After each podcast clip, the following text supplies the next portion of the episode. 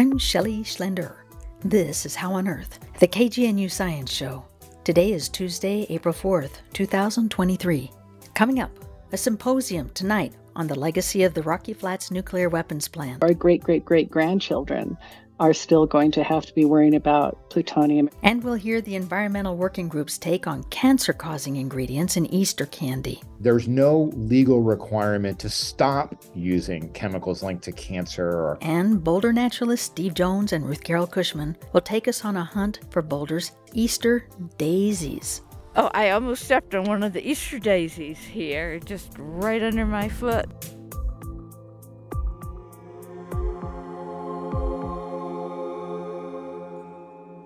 The mountain grasslands in Tibet have been called the roof of the world.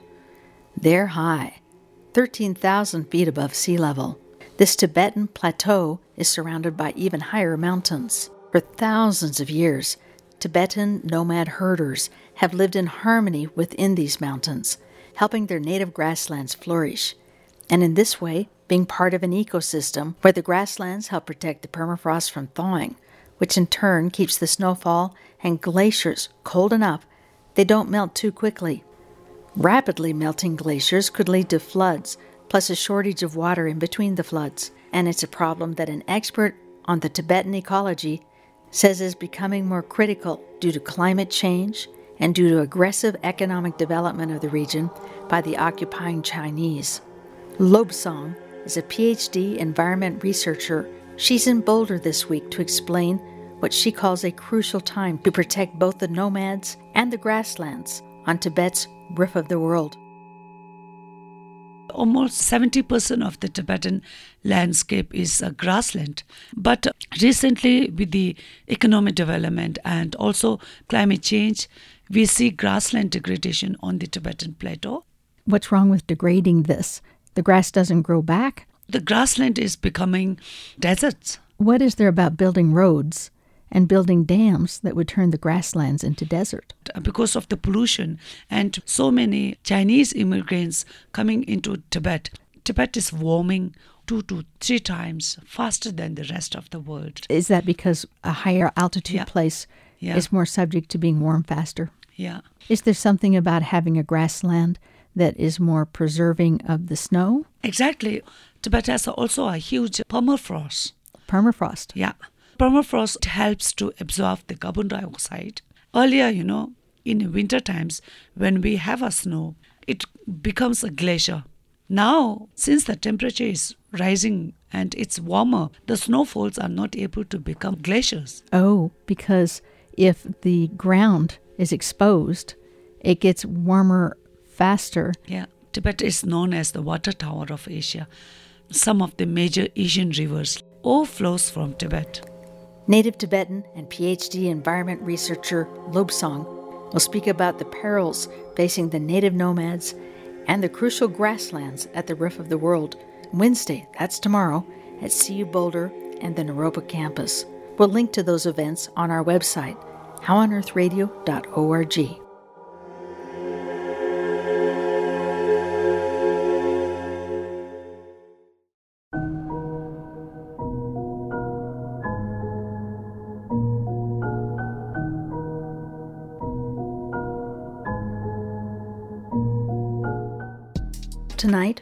Regis University will conduct a symposium about the nuclear legacy of Rocky Flats. The keynote speaker is Kris Iversen, the author of a book titled Full Body Burden Growing Up in the Nuclear Shadow of Rocky Flats.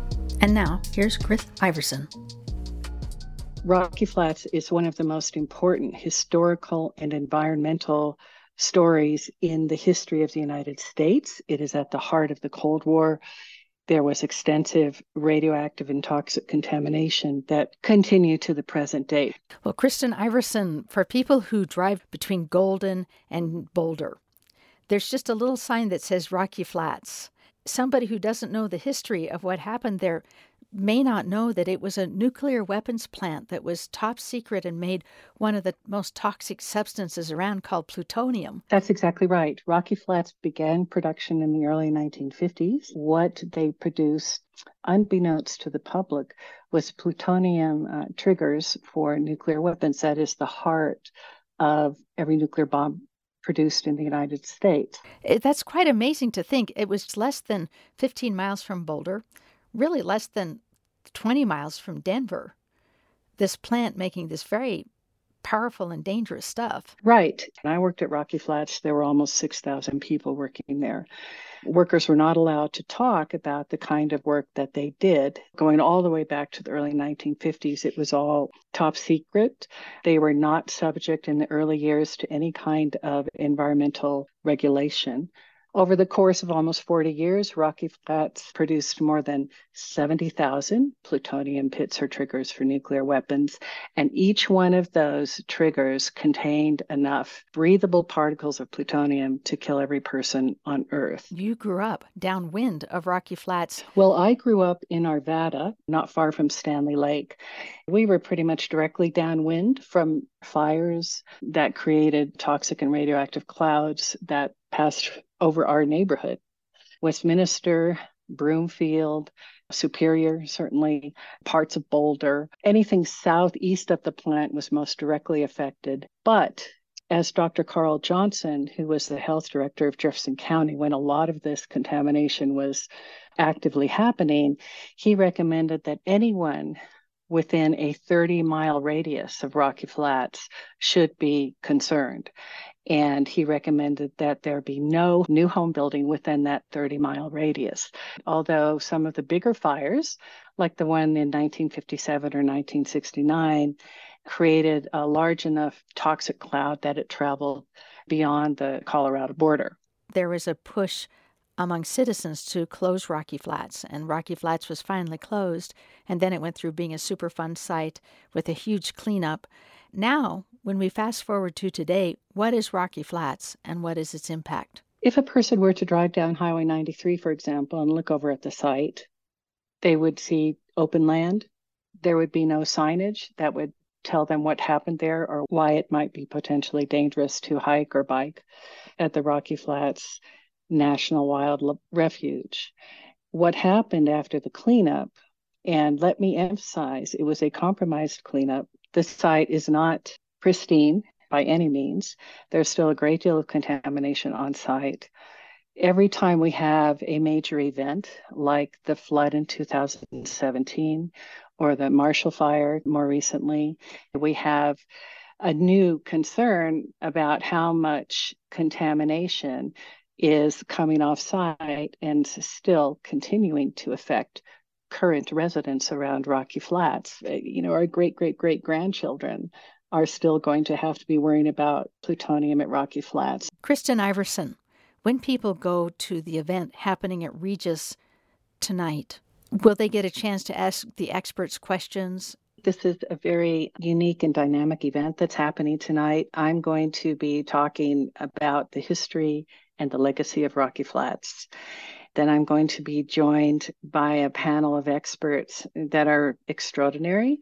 Jon Lipsky, who was the FBI agent who led the raid on Rocky Flats, Dr. Mark Johnson, who was past president of the Colorado Medical Society and the health director for Jefferson County. We've been talking about a nuclear weapons plant.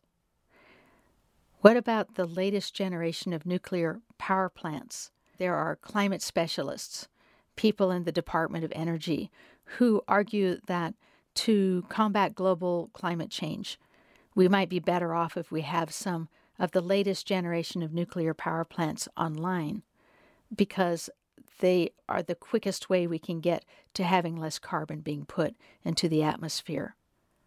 Do you have an opinion about that from what you've seen with Rocky Flats? Let me say this we do not have a history or a standard of truth and transparency in this country between the Department of Energy and the public. And that includes, to some extent, the EPA or CDPHE, the Colorado Department of Public Health and Environment. Until we can trust these institutions to provide full and accurate information with respect to the potential risks of these technologies, I think we have to be very skeptical. Kris Iversen will speak at tonight's symposium, The Nuclear Legacy of Rocky Flats. Tonight's symposium is at Regis University in Denver. The event starts at 6 p.m.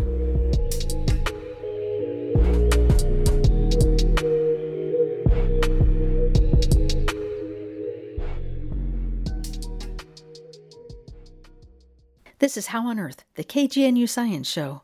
I'm Shelley Schlender. Stay tuned for a scientific look at Easter candy. And to get ready, here's some Easter candy music. I got some memories of Easter. When I was growing up, I didn't have Easter in my family, but my friend did. They celebrated every year and they invited me over there. And then every year when I would go there, there would be candy everywhere and I couldn't believe my eyes. I said, Why do you do this every year? There's just candy everywhere. It's like Halloween part two. This Sunday is Easter Sunday, when many kids start the day by hunting for Easter candy. It's a fun way to start spring, but guess what? The European Union has banned some Easter candy ingredients because they carry a cancer risk.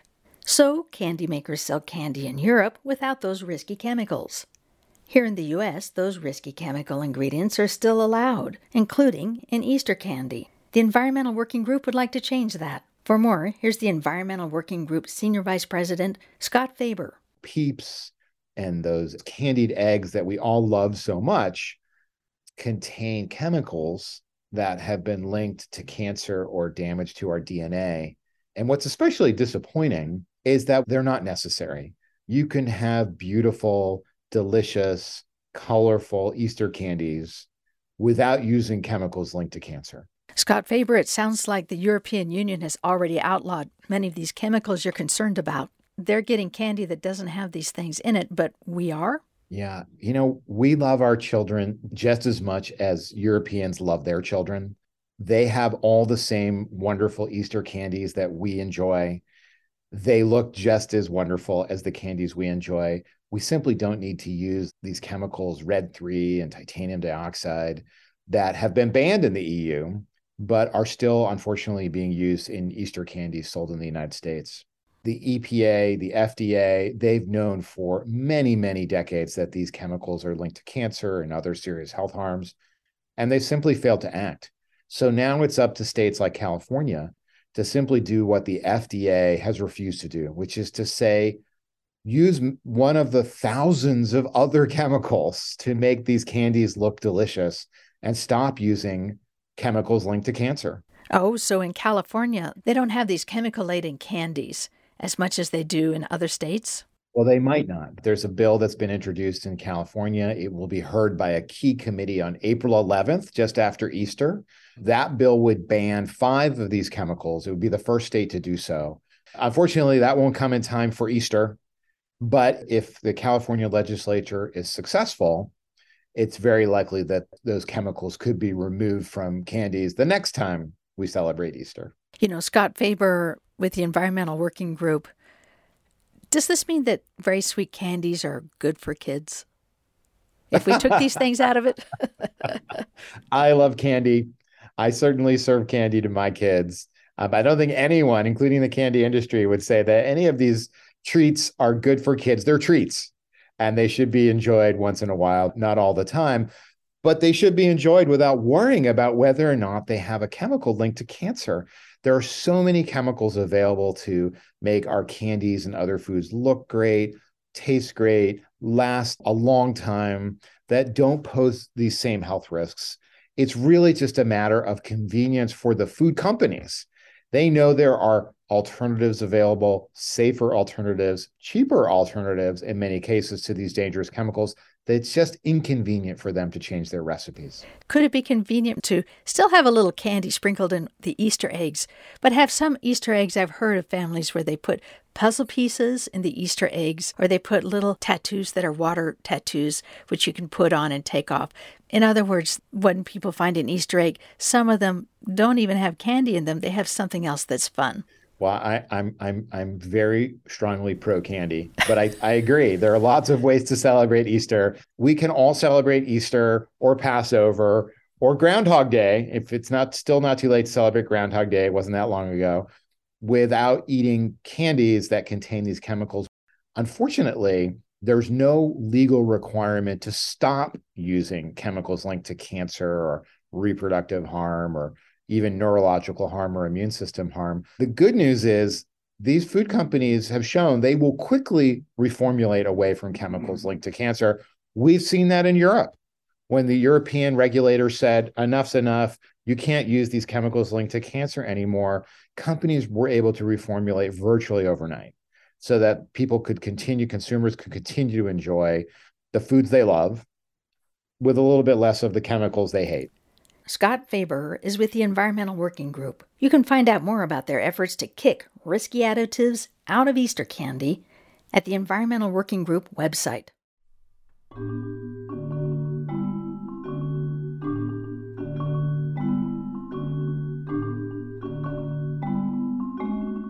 You're tuned to How on Earth, the KGNU Science Show. I'm Shelley Schlender.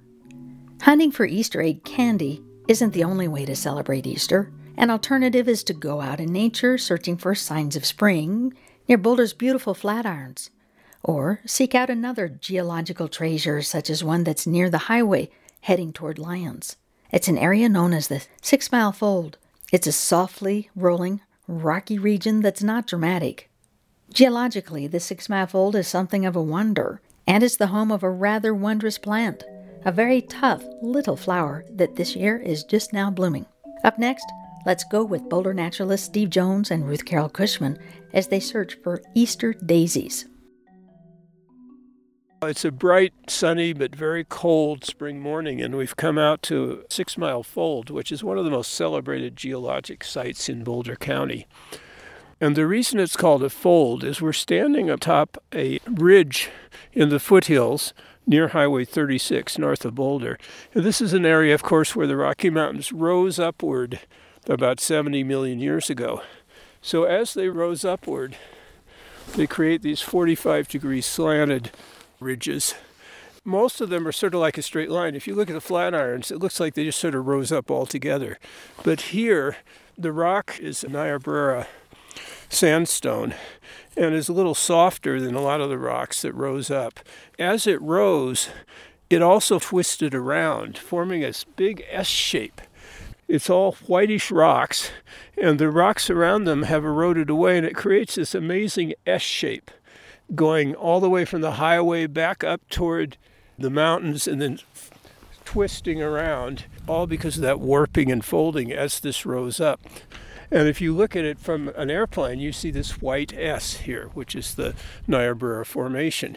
And the Easter daisies will only grow in these shale formations. They love limestones, actually, in Boulder County because they can't compete. We're, where we're standing right now is on some shortgrass prairie here and you don't see any Easter daisies here, but if we go over to the sandstone and limestone, the whitish rocks, we'll see the Easter daisies growing there. This is also a great place to see seashells.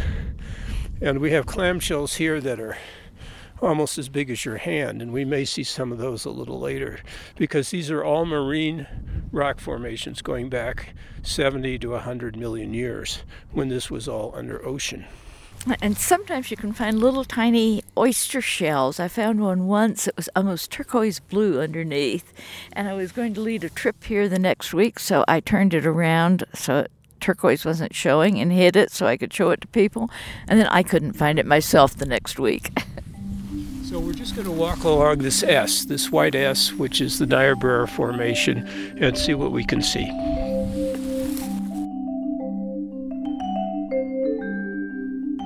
Uh, we just stumbled on a little clump of Easter daisies. They're not yet in full bloom, but you can see the pinkish bud. About a week ago, they were in full bloom. I think it's just been a little too cloudy this morning. It's a plant in the daisy family, and it starts off with the pink buds, and then they flare out into white daisies with bright yellow centers. This is like the cushion plants you see in the alpine tundra. It's blooming out of a cushiony green mat, a very tightly dense. We're standing on the Niobrara Formation here, which is this white rock which forms the fold itself. And the reason the daisy is here is you'll notice there are no other plants around it. It has a really deep taproot and it goes down maybe eight inches. And it can extract moisture and nutrients from the soils here, whereas very few other plants can. And so these Easter daisies just grow in these shales and limestones here in the foothills. That's the only place they can grow because other places they can't compete.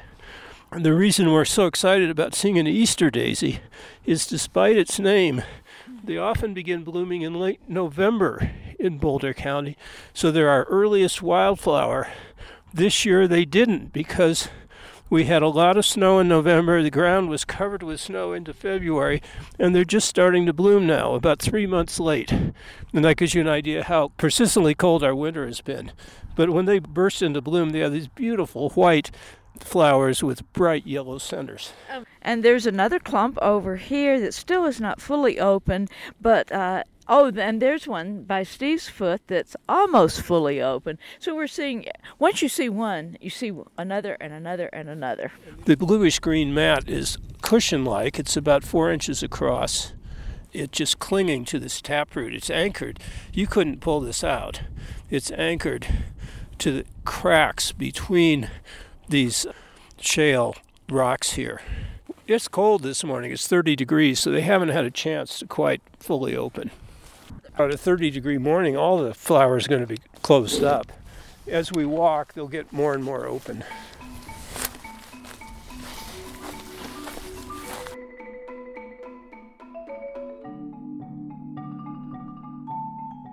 So we've been walking south along this ridge of white shale. So this ridge that constitutes Six Mile Fold the rock is called Niobrara Formation, which is v- different kinds of sandstone. But it's actually made of several different layers of shales and limestones. We're behind the fold now. We're sitting on limestone here that's almost white. If you look into this limestone, you can see it is full of clamshells. There's one that's a, oh, almost as big as my hand, we're just seeing the uh, fossilized version of it, and it's dark because you can't see calcium anymore because it's been stripped away. But they're just big round clamshells, and this is called the Fort Hays limestone here. And you can recognize it by its whiteness from the air. This area would look very white. And so we know this was part of the ancient Cretaceous seabed. And this would probably be in the 85 million years old what I like about it here is it's so peaceful because we're behind the fold and we're away from the traffic on US 36. And you've got this beautiful, pure white limestone formation. Of course, limestone means it's made up of critters. In addition to the clamshells, there are tiny critters that formed this rock 85 million years ago.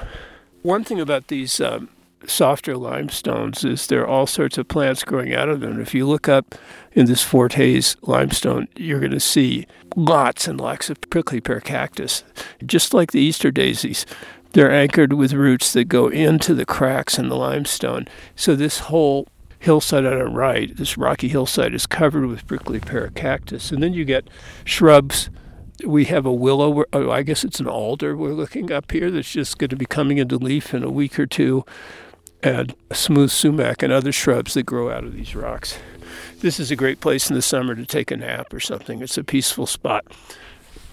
A reddish butterfly just flew away at our feet, and it's what 38 degrees, but it's sunny and nice here. Oh, I almost stepped on one of the Easter daisies here, just right under my foot, and it looks like it's there are about a dozen little flowers on one clump.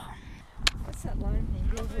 It's later in the morning and the Easter daisies have finally unfurled, and we have one. It's a cushiony plant with, I would guess, 30 daisy blossoms, and the, you know, they're about an inch across with a nice bright yellow centers and the beautiful white ray, ray petals right here, glo- growing right out of this rock. This sand. one yet. You can't even see the leaves. The flowers are so thick on it. There are actually 50 flowers on this one little cushion, yeah. but it's very beautiful to see.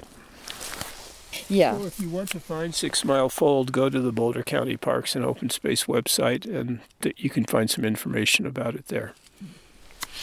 I bet they lead uh, geology hikes up here occasionally, don't they? They do. They have interpretive walks up here, and that might make it easier to find. It's very fragile here. I think it helps if people are really educated before they come here because if you just blundered across it, you probably wouldn't see anything. We took, yeah, they wouldn't know how to keep from harming it. I mean, every time we breathe, we harm the environment, but we can try to reduce our impacts a little bit.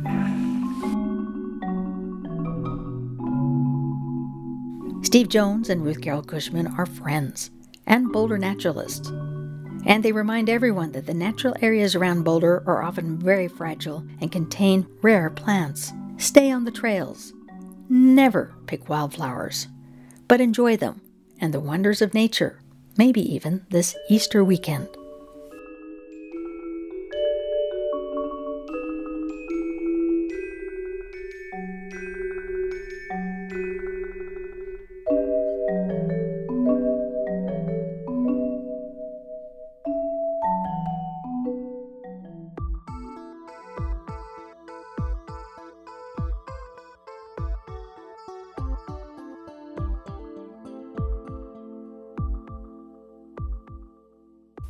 That's all for this edition of How on Earth.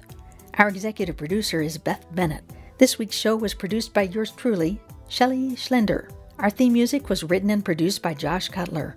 Additional music from Keith Manley's Song About Rocky Flats, Penny Bank about Easter candy, and music from Chick Corea and the JPC Ensemble, and by Jonathan Goldman. Visit our website at howonearthradio.org to find past episodes, extended interviews, and hot links. Questions or comments? Call the KGNU comment line at 303 447 9911. For How on Earth, the KGNU Science Show, I'm Shelley Schlender.